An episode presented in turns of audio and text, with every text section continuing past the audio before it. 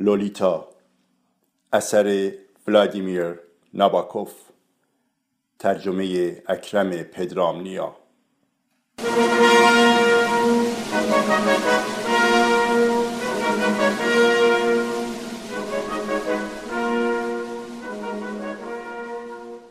بخش دوم فصل بیست و دوم. معلوم شد کلبه دو که در کوچه سیلور سپر در شهر الفینستون سفارش داده بودیم. مال آفتاب سوخته جلاداده کندمانندی است که در روزهای خوش نخستینمان لولیتا عاشقش بود. آه که حالا چقدر همه چیز عوض شده بود. منظور من ترپ یا ترپ ها نیستند. خب بعد از همه اینها بله واقعا بعد از همه اینها خانم ها و آقایان کم کم برایم به خوبی روشن شد که همه آن کاراگاهان همسان و همشکل در ماشین های رنگارنگ حاصل فکر و خیال جنون زده و شکنجگر من بودند. تصویرهایی که از روی اتفاق و تصادف شبیه بودند. بخش فرانسوی و مقرور مغزم فریاد زد بیا منطقی فکر کنیم. و سعی کرد مقصود فروشنده مجنون کننده لولیتا یا تبهکار کمدی او با وردست های دلغکش را ریشه یابی کند همانهایی که مرا به سطوح می آوردند گول می زدند و اگر این کارها را نمی کردند از قانونی نکردن رابطم با لولیتا بهره عیاشانه می بردند. یادم می آید زیر لب آواز می خواندم تا وحشت را از خود دور کنم. یادم می آید برای تلفنی که از برزلی به من شده بود نیز توضیحی پیدا کردم. اما حتی اگر می توانستم فکر ترپ را از سر بیرون کنم همانطور که بر تشنج روی چمن هتل چمپیون چیره شدم با این اندوه که از شناخت لولیتا به سراغم می آمد هیچ کاری نمی توانستم بکنم. لولیتایی که در همان آغاز دوره جدید این گونه وسوسه انگیز دست نیافتنی و خواستنی شده بود و حالا پالایشگرهایم به من می گفتند که به زودی از نیم فت بودن در می آید و از آزردن من دست می کشد. دردسر وحشتناک و کاملا نابجای دیگری هم در الفینستون برای من درست شد. در دویست مایلی پایانی سفرمان مسیری کوهستانی که کارگاههایی در ماشین های خاکستری رنگ با دلغک های زیگزاگ زن آلودش نکرده بودند لولیتا کسل و خاموش بود حتی به صخره عجیب و غریب و بس درخشان و مشهوری که از بالای قله‌ای بیرون زده بود و محل خیزش دختر رخصنده بدخلق به سوی نیروانا بود نگاه نکرد. شهر به تازگی بر بستر صاف درهای هفت هزار فوت بالاتر از زمین ساخته یا بازسازی شده بود. امیدوار بودم که در این شهر لو زود خسته و کسل شود و زودتر به سمت کالیفرنیا برگردیم. به سمت مرز مکزیک. خلیجهای افسانهای بیابانهای پوشید از کاکتوسهای بزرگ و سرابهای نامعمول بالای افق. همانطور که به یاد دارید خوز لیزارابینگو عاشق کارمن در آن اپرای معروف جورج بیزه. بله آن عاشق بزرگ برنامه ریزی کرده بود که کارمنش را به ایالات متحده ببرد. من هم در سرم برنامه چیده بودم که مسابقه تنیسی در آمریکای مرکزی ترتیب دهم. تا دولورس هیز و چند دختر مدرسه‌ای کالیفرنیایی در آن شرکت کنند و همه را خیره خود کنند. سفرهایی با برنامه های این چنین خوب و با آن انداز شاد تفاوت میان پاسپورت و اسپورت را برمی دارد و با هر دو می شود از مرز گذشت. چرا فکر می کردم که در خارج از آمریکا خوشبخت خواهیم بود؟ راستش این که می‌گویند تغییر محیط عشقهای رو به فنا یاریه های خراب را بهبود می بخشد به واقع اعتقادی قدیمی و بس نادرست است.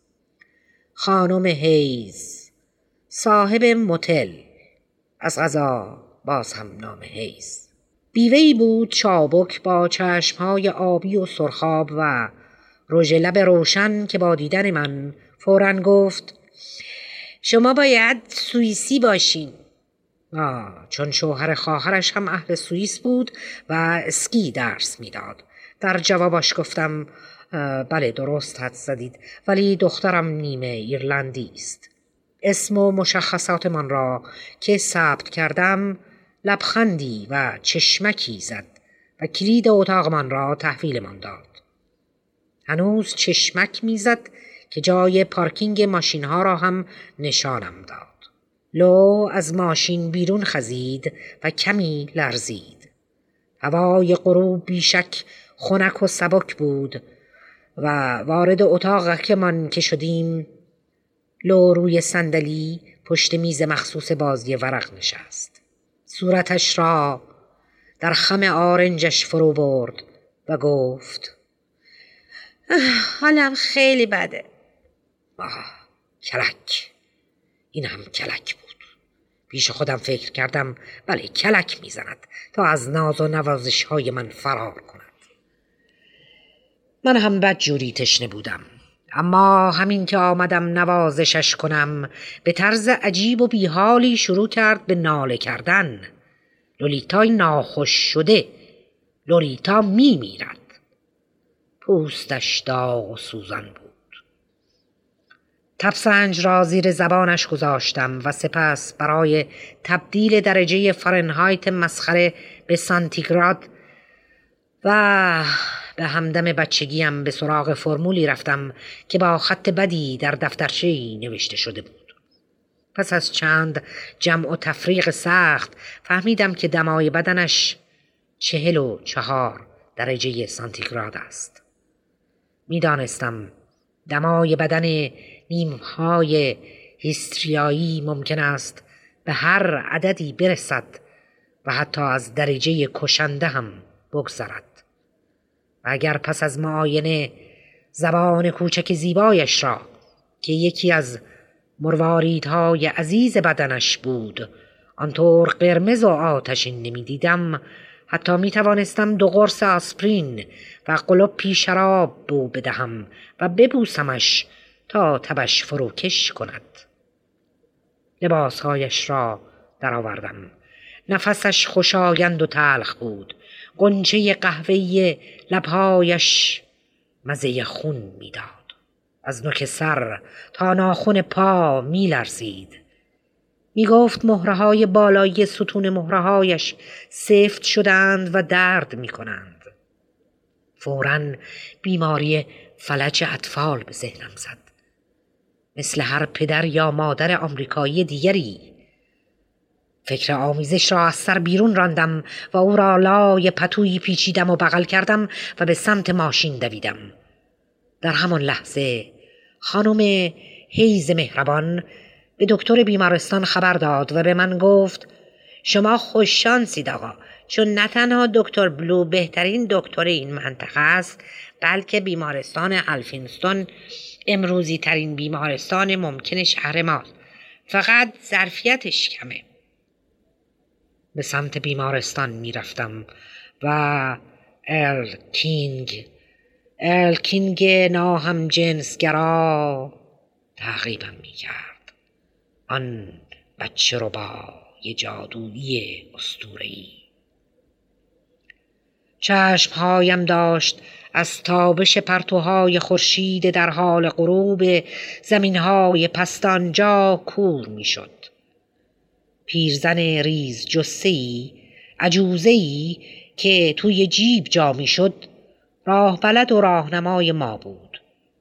شاید او هم دختر ارل کینگ بود. خانم هیتز او را دنبال ما فرستاد اما پس از آن روز دیگر هرگز ندیدمش.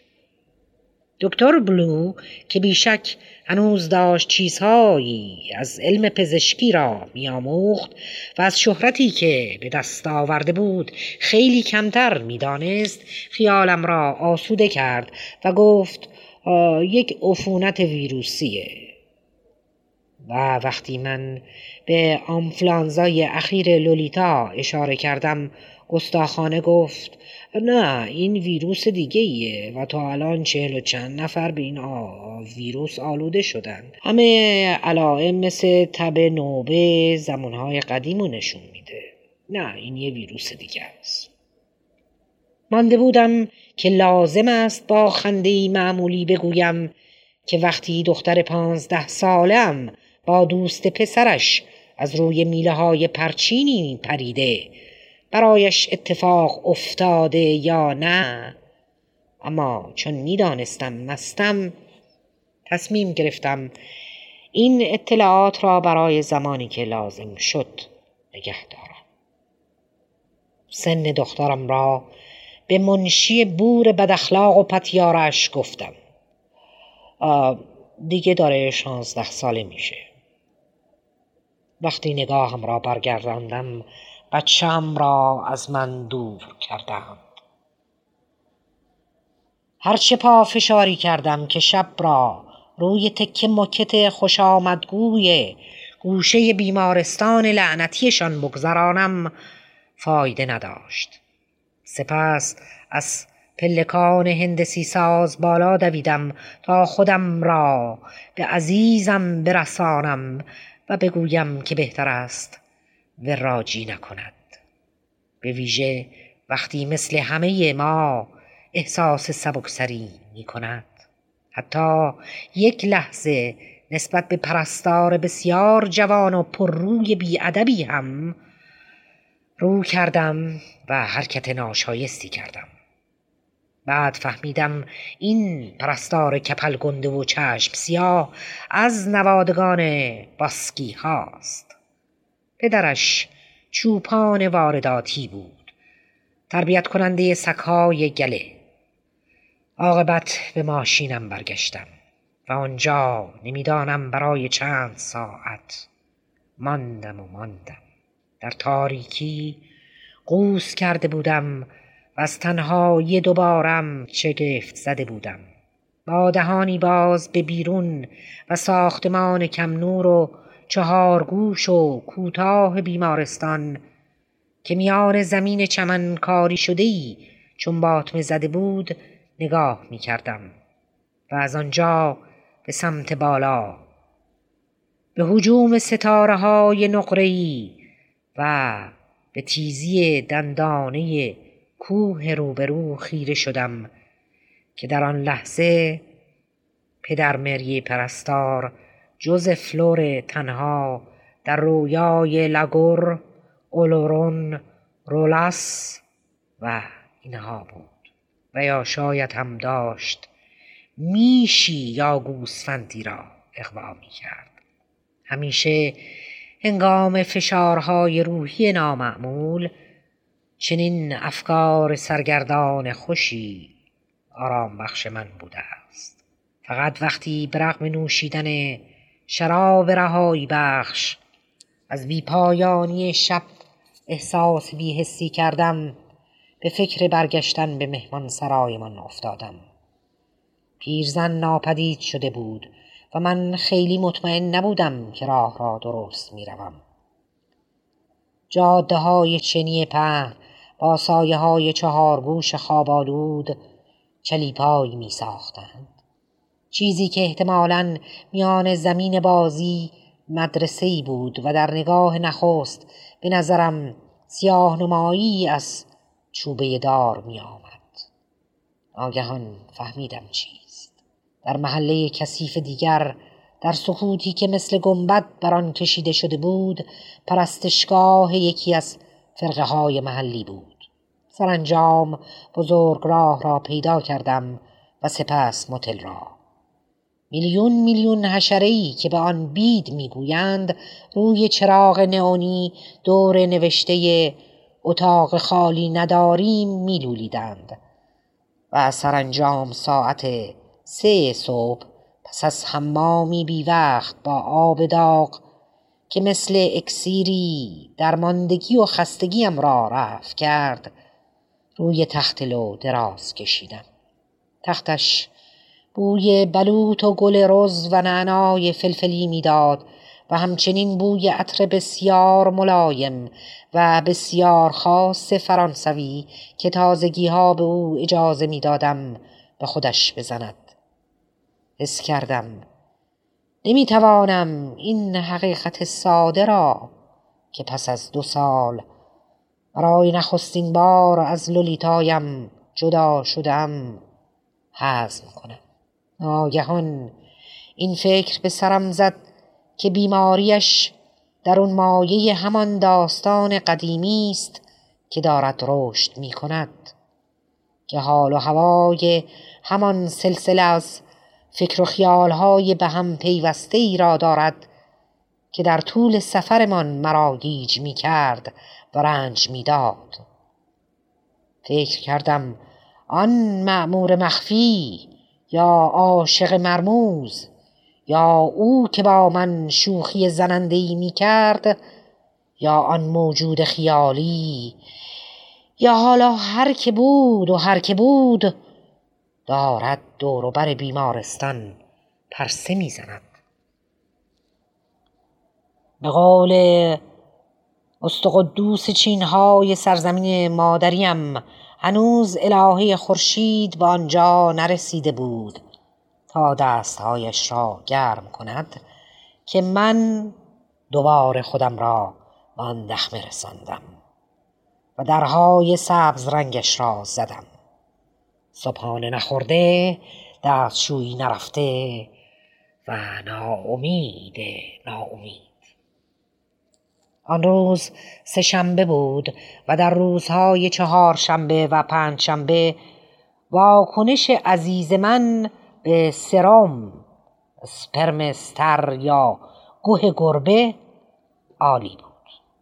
بگونه ای که روز پنج شنبه حالش خیلی بهتر شده بود و دکترش می گفت که دو روز دیگر دوباره ورجه ورجه خواهد کرد. از هشت باری که به دیدن او رفتم آخرین بار مثل آینه در ذهنم مانده.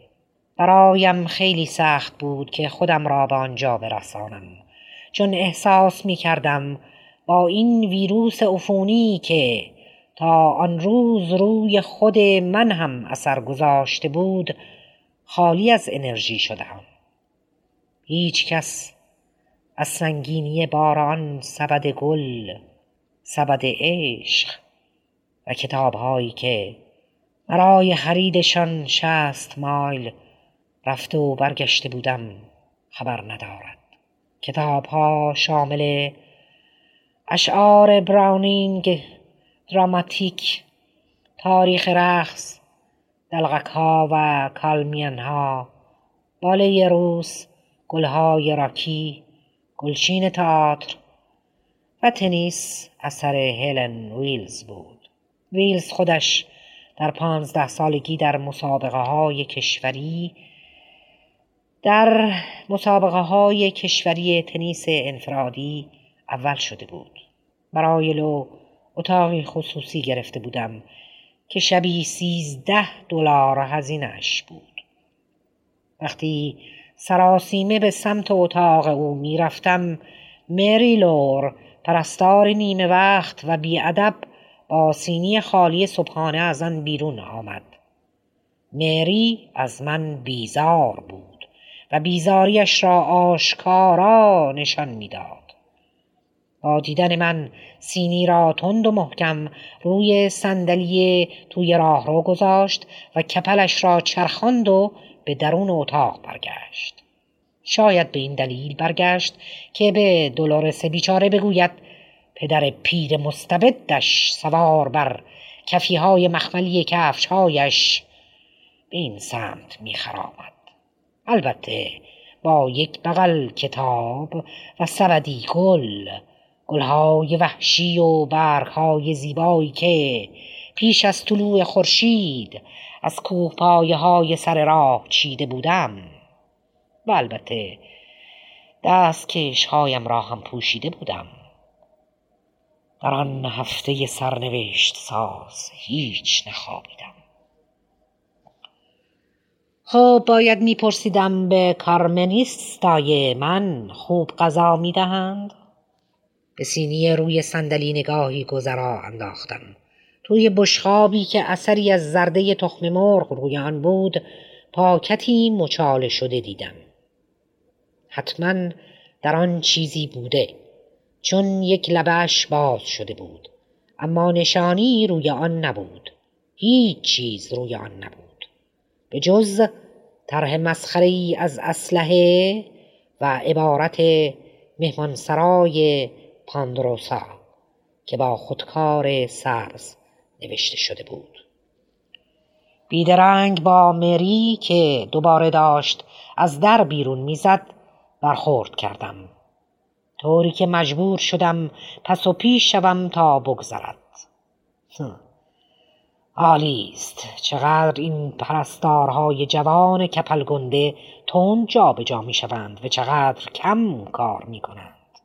به پاکتی که باز کرده و به جایش برگردانده بودم با خشم نگاه کرد. با سر به پاکت اشاره کرد و گفت آقا بهتره به اون دست نزنید ممکنه انگشتاتون بسوزه. خب دور از شعن من بود که به این پرستار جواب بدهم. فقط به زبان فرانسوی گفتم ببخشید خیال کردم صورت حسابی بلیتی یا چیزی از این قبیل باشه. نه نامه عاشقانه. سپس وارد اتاق آفتابی شدم و باز به زبان فرانسوی به لولیتا گفتم سلام کوچولوی من. مریلور پتیاره گنده با من دوباره وارد اتاق شد. از پشت من و سپس از میان من گذشت و گفت دولورس. چشمکی زد و سپس وقتی پتوی فلانل سفیدی را تون تون تا می کرد ادامه داد دولورس پاپاجونتون فکر می‌کنن دوست پسر من برای شما نامه فرستاده. این نامه مال من آقا. با قیافه ای از خود راضی به صلیب کوچک و آب طلا خورده روی سینهش می‌زد. بله بابای منم مثل شما بلد بود به زبون فرانسوی حرف بزنه. سپس از آنجا رفت. دولارس مانند گل روز قرمز و برونزه در میان تخت نشسته بود. لبهایش را تازه رژ زده و موهایش را خوب شانه کرده بود. بازوهای برهنش را روی رو تختی باز گذاشته و با نگاهی نجیب به من یا به نقطه نامعلومی خیره شده بود. روی میز کنار تخت کنار دستمال کاغذی و مدادی انگشتر زبرجدش زیر پرتوهای آفتاب می درخشید. لولیتای من گفت چه گلای عذای وحشتناکی. حال مرسی. اما میشه لطفا دست از این فرانسه حرف زدنت بردارید خب پیچ می‌دونی ممکنه دیگران رو اذیت کنه؟ آن پرستار بیهیای بالغ و جوان دوباره با همان سرعت معمولش برگشت. بوی شاش و سیر بلند شد. روزنامه دزرت نیوز را آورد و بیمار زیبایش آن را با علاقه از دستش گرفت. گرچه به کتابهای تصویری گران قیمتی که من برایش آورده بودم نگاه هم نکرد. مری گفت خواهرم آن. یک کمی فکر کرده بود و حالا داشت حرفهایش را کامل می‌کرد. بله خواهرم آن تو پاندروسا کار می‌کنه. آه ریشابی بیچاره. آن برادران ستمگر. پس از آن که تو آن شش زن را کشتی عاقبت پس از و برای کشتن این هفتمین زن این برادران ستمگر تو را خواهند کشت ای ریشابی بدبخت. و تو کارمن من آیا به من هم عشق میورزی؟ او هرگز به من عشق نورزید. از همان نخستین لحظه ای که عشقم را شناختم درست مثل امروز ناامیدم کرد. همچنین این را هم فهمیدم که دو دختر داشتند تبانی می کردند و توطعی علیه عشق بی سامان من در باسک یا زمفریان می چیدند. حتی باید فراتر بروم و بگویم که لو در این میان نقشی دوگانه بازی می کرد چون مری عاشق پیشه را هم گول می‌زد. به گمانم به او گفته بود که می‌خواهد با عموی خوشگذرانش زندگی کند نه با من بیرحم دل مرده. پرستار دیگری که من هرگز نشناختم و آن عقب مانده دهکده که تخت خوابهای تاشو و تابوتها را توی آسانسور میگذاشت و مرغ عشقهای سبز توی مغز را توی قفس کنار اتاق انتظار همه و همه در طراحی این دست داشتند. توته ای کثیف. شاید مری خیال می کرد که پدر مسخره پروفسور همبرتولدی در روابط عاشقانه دولورس و جانشین پدرش دخالت می کند رومئوی چاق و چله. چون تو بیشتر مانند پیه خوک بودی میدانی رومئو؟ به رغم مصرف آن همه گردهای سفید و نوشیدنی های شنگولیاور مثل پیه خوک بودی. گلویم درد می کرد کنار پنجره ایستاده بودم. و آب دهانم را قورت می دادم و به کوها نگاه می کردم به صخره رمانتیکی که آن بالا در میان آسمان فرح بخش و باز دیده می‌شد.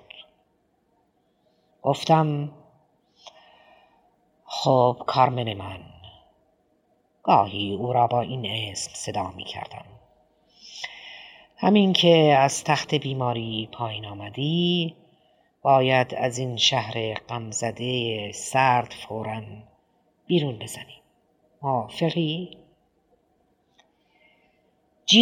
لای من آن کولی زیبا. زانویش را بالا آورد و از روزنامهش را ورق زد و گفت راستی؟ خیلی خوب. خب پس من لباسم هم می‌خوام همشونو. من ادامه دادم که خوب چون راستی راستی دیگه دلیلی نداره که اینجا بمونیم. لولیتا گفت. نه دلیل نداره هیچ جا بمونی.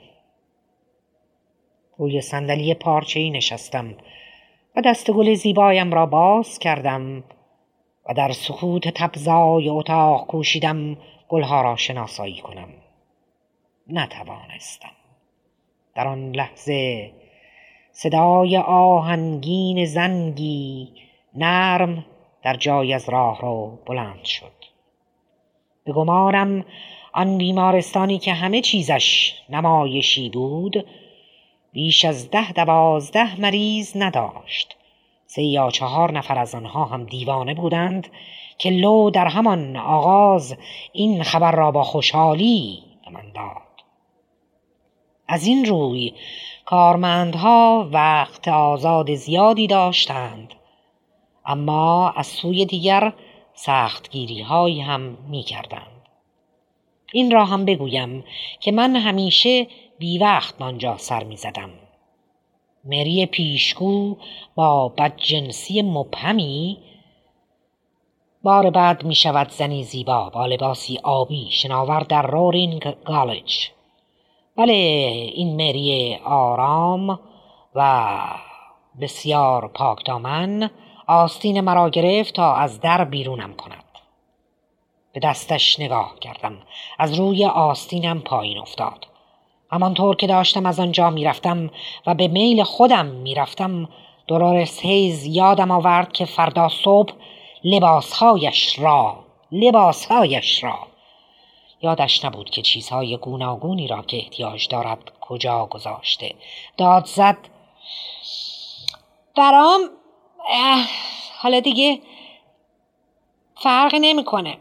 ببین چمدون خاکستری نو اون چمدون بزرگه مادر رو بیا. یادت میمونه؟ حالا دیگر در میدان دید رسش نبودم. در آسانسور داشت بسته می‌شد. بسته تر و بسته شد.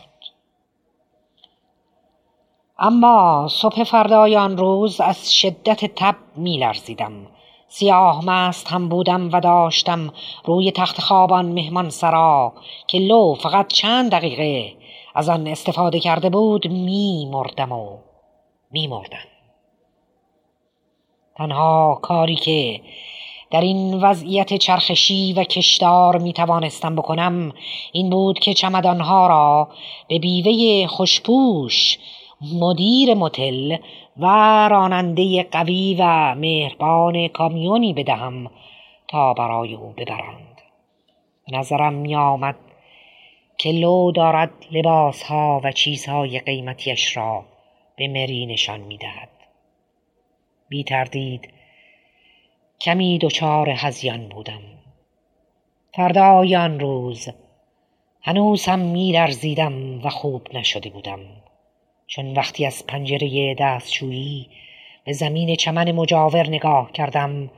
دوچرخه نو و زیبای دالی را دیدم که به پایش تکیه داده شده و چرخ خوش ترکیب جلوی دوچرخه به سمت من چرخیده بود.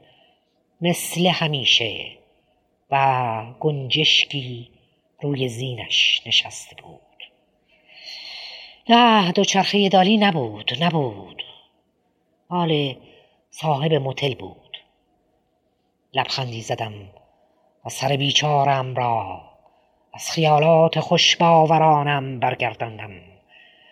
تلو تلو خوران به تخت خواب برگشتم که هر نقطش نشانی از دولارس داشت و مثل مجسمه های مقدس ساکت دراز کشیدم. مقدس. راستی وقتی دولارس برونزه روی زمین سبز آفتابی است و سانچیچا برایش قصه می‌خواند از مجله فیل. اینها شعرهای سروده خودم بود.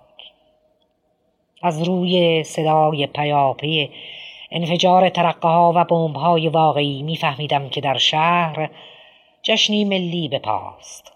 پنج دقیقه به دوی بعد از ظهر بود که شنیدم کسی سوت می‌زند و به در نیمه باز اتاقم نزدیک می شود. سپس صدای کوبش در. فرانک درشت هیکل بود. میان قاب در باز ایستاد. با دستی روی چهار چوب در و کمی خمیده به جلو ایستاده بود.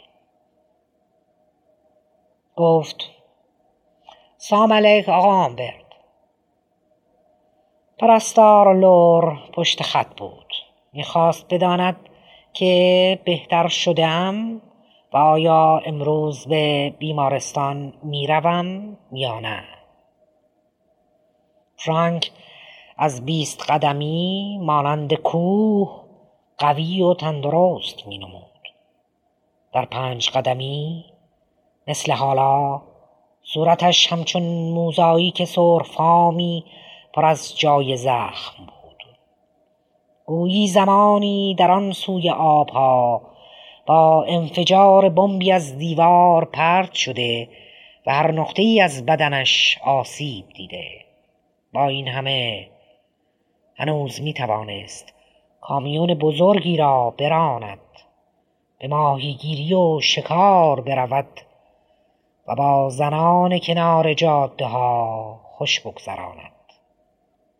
آن روز یا به این دلیل که تعطیلی مهمی بود یا به این دلیل که دلش می‌خواست من مریض را سرگرم کند دست چپش را که معمولا توی دستکش پنهان می کرد همان دستی که حالا به چهار چوب در تکیه داده بود برهنه کرده بود تا به من بیمار پردرد نه تنها جای خالی انگشت چهارم و پنجمش را نشان بدهد بلکه دختر برهنه خالکوبی شده پشت دست کج و کولش را هم بنمایاند. دختری با نوک پستانهای سرخ فام و دلتایی آبی رنگ. انگشتهای اشاره و میانیش پاهای دخترک را و استخوان مچ دستش و سر او را با تاجگل روی سرش می ساختند آه مثل پریچی شوخ چشم روی چوب قاب در لمیده بود. چه خواستنی؟ به فرانک گفتم به مریلور بگوید امروز می‌خواهم استراحت کنم و فردا اگر احساس کنم دوباره پولینیزیاییم با دخترم تماس خواهم گرفت. بله اگر دوباره احساس کنم یک پولینیزیایی هستم. با دخترم تماس خواهم گرفت. متوجه جهت نگاهم شد و کپل راست دختر خالکوبی شده روی دستش را به گونه تحریک آمیز جنباند. فرانک گنده با صدای آهنگین گفت باشه قربون. سپس محکم به چارچوب در کوبید و سوت زنان پیام مرا برد. و من هم مشغول نوشیدن شدم. فردای آن روز تبم قطع شده بود. اما مثل وزق میلنگیدم. با این همه روی پیژامه زرد رنگم ربد و شامر برفش رنگی پوشیدم و به سمت دفتر تلفن متل رفتم. همه چیز عادی بود. صدای سرزندهی به من گفت که همه چیز خوب است. دخترم روز قبل مرخص شده و رفته. حدود ساعت دو. امویش آقای گوستاو یا کدیلاک. با طول سگ کاکر اسپانیلی برای بردن لو آمد. با همه گرم بود لبخند می‌زد. صورت حساب بیمارستان را نقد پرداخت و گفت که به شما بگویم نگران نباشید و مراقب خودتان باشید. طبق قرارمان به مزرعه پدر بزرگ می رویم. الفینستون شهر کوچک و بسیار زیبایی بود. امیدوارم هنوز هم باشد. که با آن جنگل های سرسبز و خانه های با سقف های قرمز در تهان دره همچون یک ماکت بود. فکر می کنم پیشتر به مدرسه خوب و پرستشگاه و محله های چهار گوش بزرگش اشاره کردم در برخی از این محله ها چراگاه های نامعمولی بود که صبحهای زود و بهارآلود در ماه ژوئیه اسبی یا قاطری در میانشان میچرید. بسیار خندهدار است. روی شنها دور تندی زدم و همراه با ناله از پهلو به ماشین پارک شده ای مالیدم. اما از ته دل و از راه ارتباط ذهنی امیدوار بودم که این ارتباط برقرار شود. به صاحبش که با حرکت دست و انگشت چیزی می گفت که برمیگردم نشانی مدرسه برد برد نیو برد و اینها را پرسیدم. نوشیدنی جین قلبم را زنده نگه می داشت. ولی ذهنم را کاملا من کرده بود. پس از چند بار انحراف رفتن و گم شدن که مشغله ذهنی و مرور گذشته باعث آن بود سرانجام به بخش پذیرش بیمارستان رسیدم.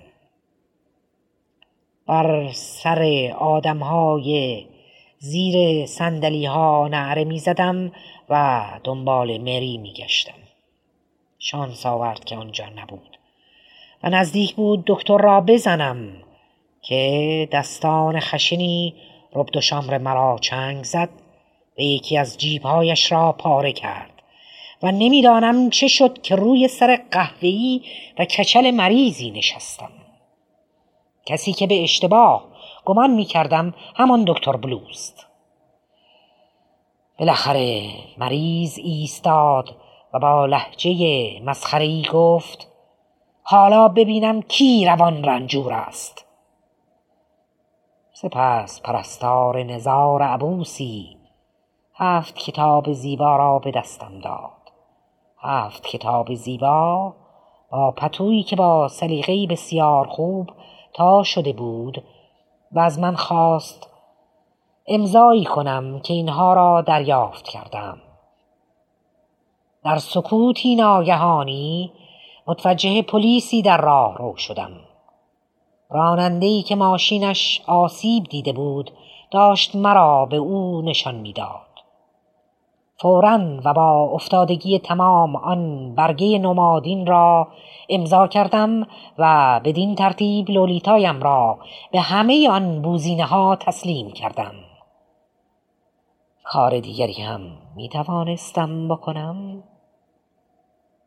فکر ساده و ناخوشایندی به ذهنم زد. در این لحظه آزادی از هر چیزی مهمتر است. یک حرکت غلط می توانست مرا به جایی بکشاند که به خاطر عمری جنایت پاسخگو شوم. بنابراین وانمود کردم که از گیجی درآمدم. به راننده ماشین مبلغی دادم که راضیش کرد.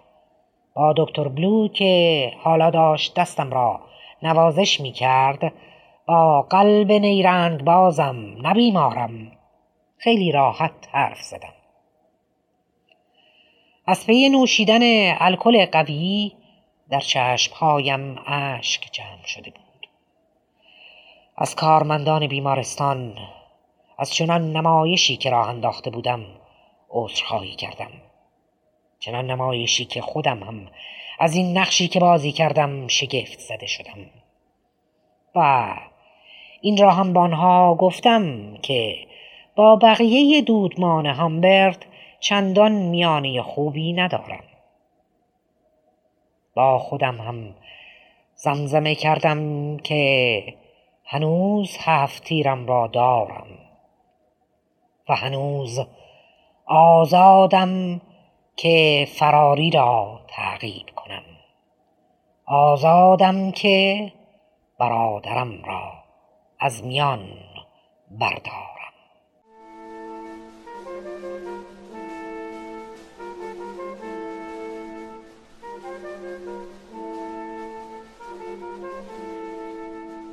لولیتا اثر ولادیمیر ناباکوف ترجمه اکرم پدرامنیا.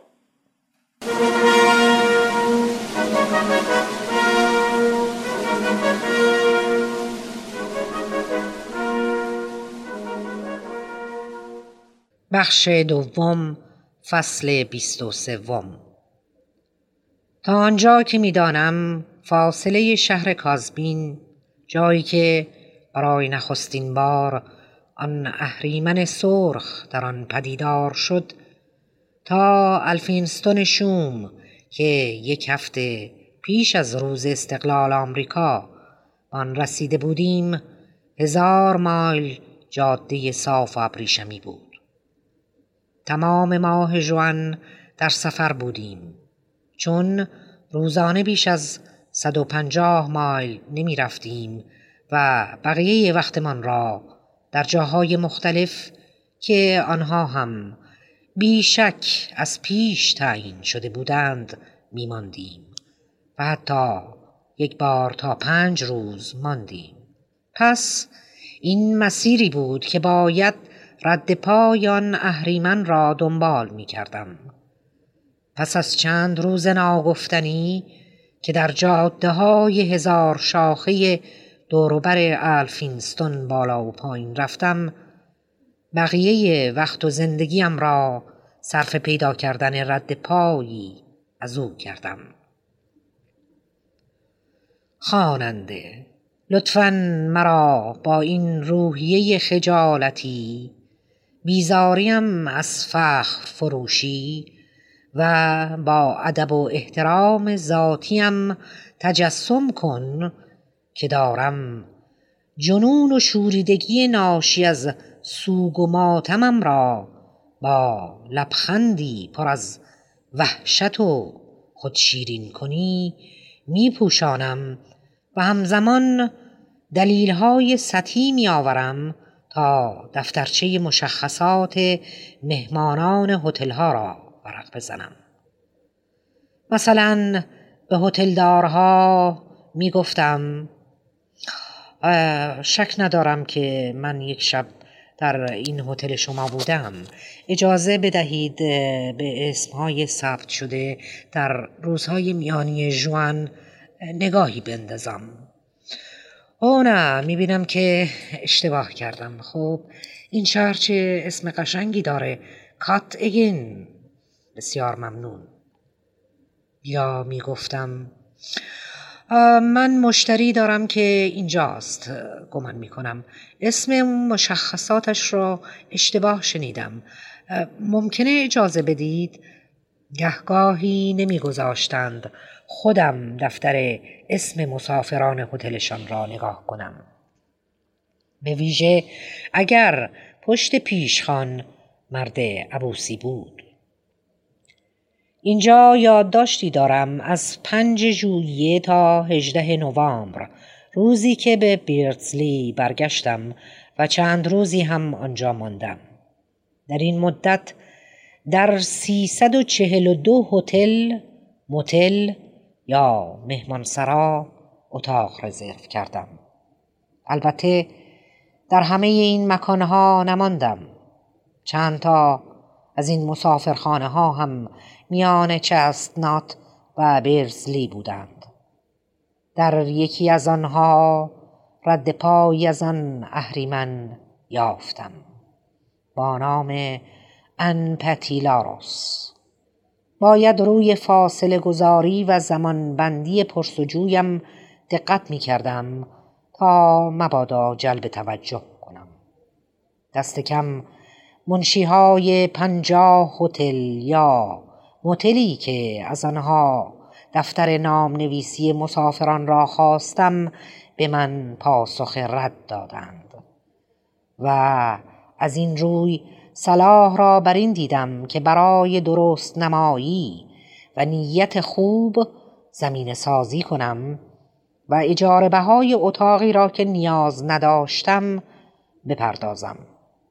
دست کم در بیست دفتر از سیصد دفتر اسم مسافران رد پایی از او یافتم.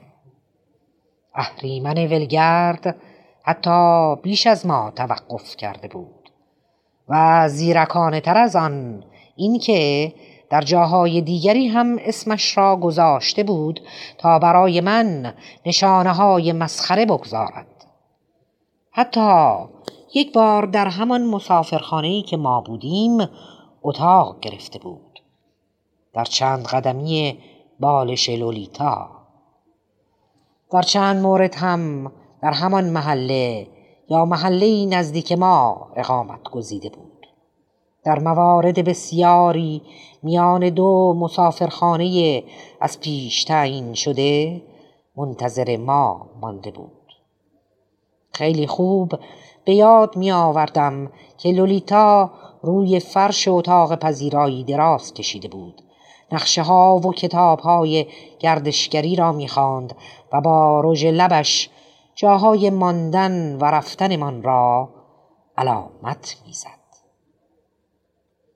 ناگهان به این کشف رسیدم که آن اهریمن احتمال تحقیق و پرسجوی مرا پیش بینی کرده و برای کمک به من اسمهای مستعار توهینآمیزی برگزیده. مثلا در مهمانسرای پاندروسا نخستین مهمانسرایی که به آن سر زدم در میان سایر اسمهای آدمیزادگان اسم او دکتر راشیانو فوربسون از میراندولا نیویورک بود. میگمان معناهای مسخره ایتالیایی این اسم توجهم را جلب کرد. صاحب مهمانسرا بزرگواری کرد و به من رساند که آن آقا سرما خورده بود و پنج روز در بستر ماند و دیگر اینکه ماشینش را برای تعمیر به مکانیکی برده بود و روز چهارم ژوئیه از آنجا رفته بود. بله مدتی پیش دختری به نام انلور توی این مهمانسرا کار می‌کرد. اما با یه خاربار فروشی در سدار سیتی ازدواج کرد و رفت. در یک شب محتابی در خیابانی خلوت در کمین مری کفش سفید نشستم. ناخداگاه آمد که جیغ بزند اما نگذاشتم و با عمل ساده زانو زدن وادارش کردم با ادب رفتار کند. و با صدایی ریاکارانه به او التماس کردم کمک کند. قسم خورد که هیچ چیز نمی‌داند. پس این گراشیانو فوربسون کیست؟ به نظر دو دل شد. بیدرنگ اسکناس صد دلاری را درآوردم. آن را به سمت نور ماه برد و سرانجام نجوا کنان گفت که آقا اون برادرتونه. صد دلاری را از دست سرد محتابیش رو بودم و به زبان فرانسوی فحشی دادم و از او رو گرداندم و فرار کردم. همین. برایم درسی شد که به هیچ کس تکیه نکنم و روی پای خود بیستم و به تحقیقم ادامه دهم. هیچ کاراگاهی نمی‌توانست نشانه هایی را که ترپ بر اساس فکر و عمل تنظیم کرده بود کشف کند. امیدی هم نداشتم که او با اسم و نشانی واقعی خودش در این هتل ها اتاق گرفته باشد. اما به این امیدوار بودم که در پسلایه از فریبکاریش خودش را آدمی برتر و ثروتمندتر از آنچه لازم بوده معرفی کند. یا با افزودن بر کمیت های کیفی بسیار کمش را بزرگ جلوه دهد. در یک چیز هم موفق شد. در درست به انداختن من و دلهوره نابود کنندم در بازی شیطانیش. با مهارتی بسیار تاب خورد و تلو تلو خورد و به تعادلی ناممکن رسید و هموار مرا با بازیگوشی و امید رها کرد. نمی‌دانم می‌توانم هنگام سخن گفتن از خیانت انتقام ویرانی وحشت و نفرت از چنین واژه استفاده کنم یا نه؟ بازیگوشی که ممکن بود بار دیگر خودش را هم رسوا کند اما رسوا نشد. گرچه لعنتی خیلی به آن نزدیک شد. همه ما باز زرق و برقداری را که با زیبایی و دقتی خاص در نوری سفید بر بندی محکم راه می رود می ستاییم اما چه هنر برتری در کاران بند بازی است که با لباس مترسک روی تنابی شل راه می رود و ادای دلغک مستی را در می آورد من می دانم نشانه هایی که ترپ به جا گذاشته بود هویتش را نمی ساختند بلکه شخصیتش را می ساختند یا دست کم گونه ای از شخصیت هماهنگ و جالب توجهش را. ژانرش را گونهش را نوعش را و نمونه شوخیهایش را. دست کم در بهترین حالتش و همچنین آهنگ اندیشه هایش با مال من همسنخ بودند. ادای مرا در می آورد و از من تقلید می کرد اشاره ها و کنایه هایش بیشک عالمانه بود اهل مطالعه بود زبان فرانسه می‌دانست. در واژه سازی و بازی و نظم دادن به کلمه ها ماهر بود. در دانش و معرفت رابطه جنسی غیر حرفه‌ای بود. دست خط زنانه داشت. اسمش را در هر جایی عوض می کرد ولی هرچه می کوشید و کج می نوشت حروف تی دبلیو و آی را نمی توانست جور دیگری بنویسد. جزیره ناکجا یکی از اقامتگاه های محبوب او بود. هیچ وقت با خودنویس نمی نوشت که اگر از هر روانکاوی بپرسید خواهد گفت که این بیمار دارای بیماری undinism سرکوب شده است. امیدوارم بخشوده شود و در ستیکس پریچه های شاشو حضور داشته باشند.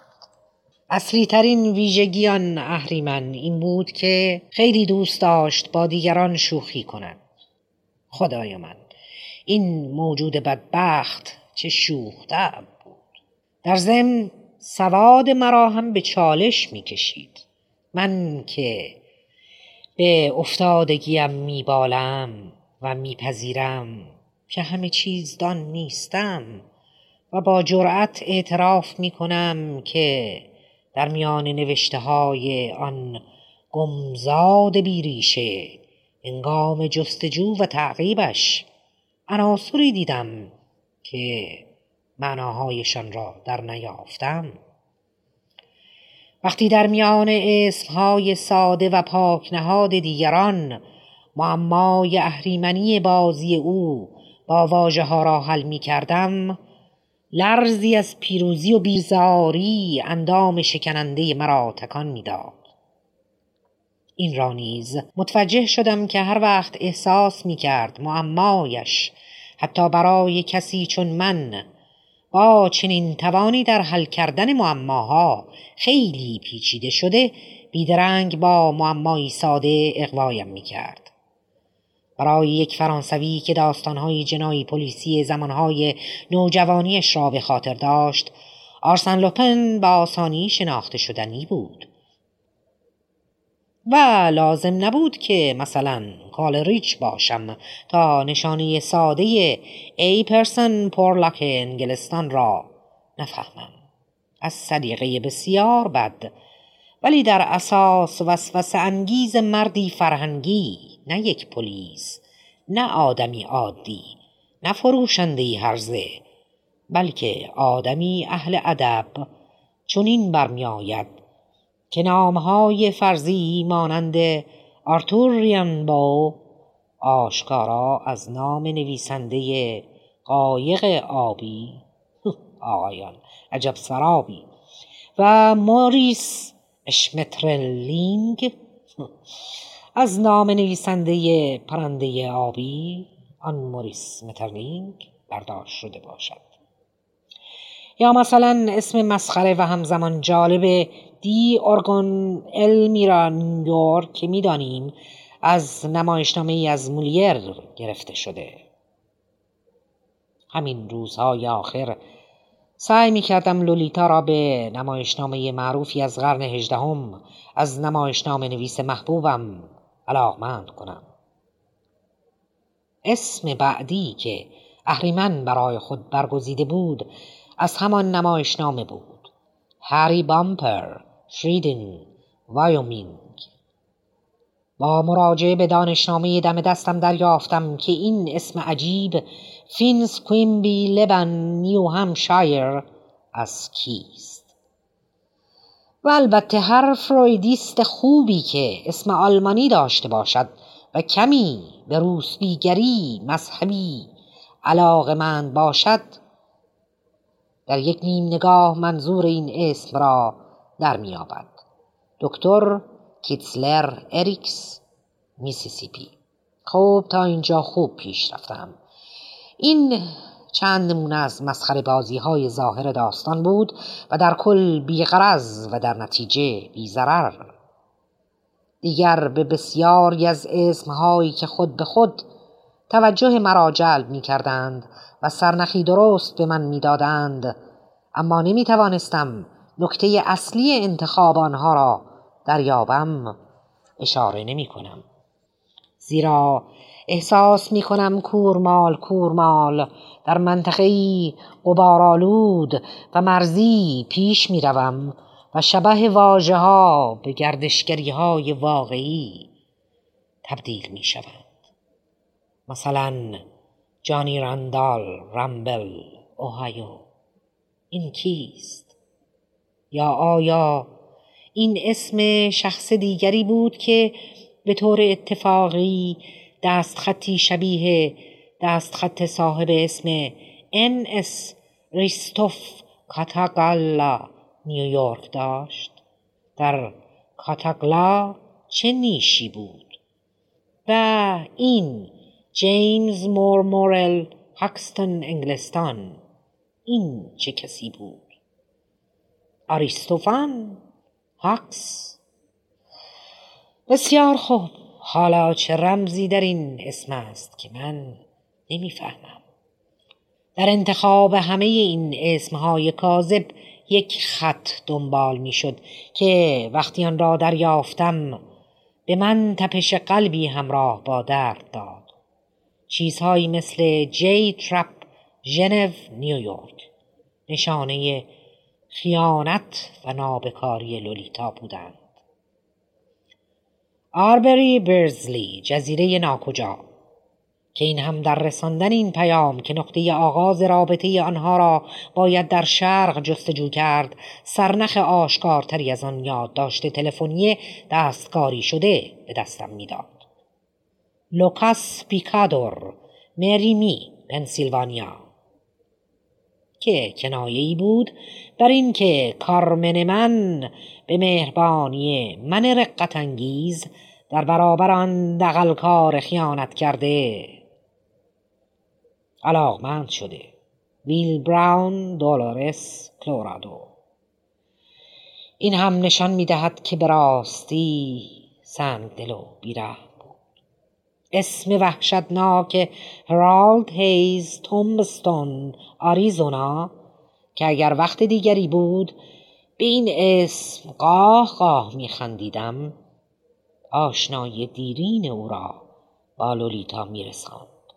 لحظه ای مثل کابوس به ذهنم آمد که شکار من دوست قدیمی این خانواده بوده. شاید دلدار قدیمی شارلوت شاید اصلاح کننده خطاها. از روی اسم دانالد کیش سیر. اما تیزترین دشنه اسم تحریف شده ای بود که با آن اتاقی در متل چستنات اجاره کرده بود. تد هانتر کین نیو همشایر از روی شماره پلاک های دستکاری شده ای که همه این پرسن ها ارگونها مورلها و ترمها به هتلها داده بودند فهمیدم هتلدارها شماره پلاک ماشین مهمانهای هتل را بررسی نمی کنند.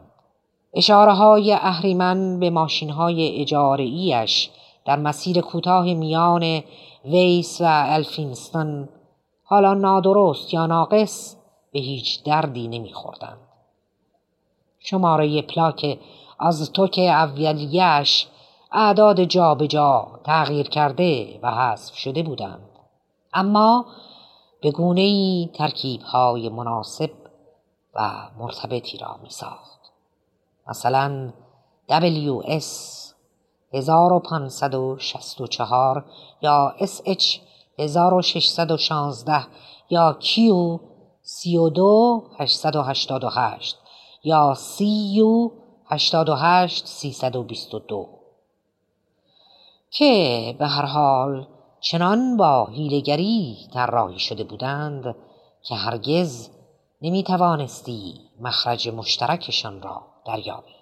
به ذهنم زد که وقتی در شهر ویس آن اتومبیل کروکی را به هم دستهایش داد و به جایش در هر ایستگاهی اتومبیل تازه نفس خوشرنگی زیر پایش گذاشتند آنها همین جا و آنجا همراهش بودند ولی آنها کمتر دقت می کردند و احتمالا در برخی از هتل‌ها نمونه ای از آن شماره های به هم مربوط را می نوشتند. اما اگر گشتن به دنبال اهریمن در جاده که می‌دانستم او در آن میراند کاری چنین پیچیده و مبهم و بیسود بود آیا دنبال کردن اتومبیل رانهای ناشناس در مسیرهای ناشناخته بی نتیجه تر نبود؟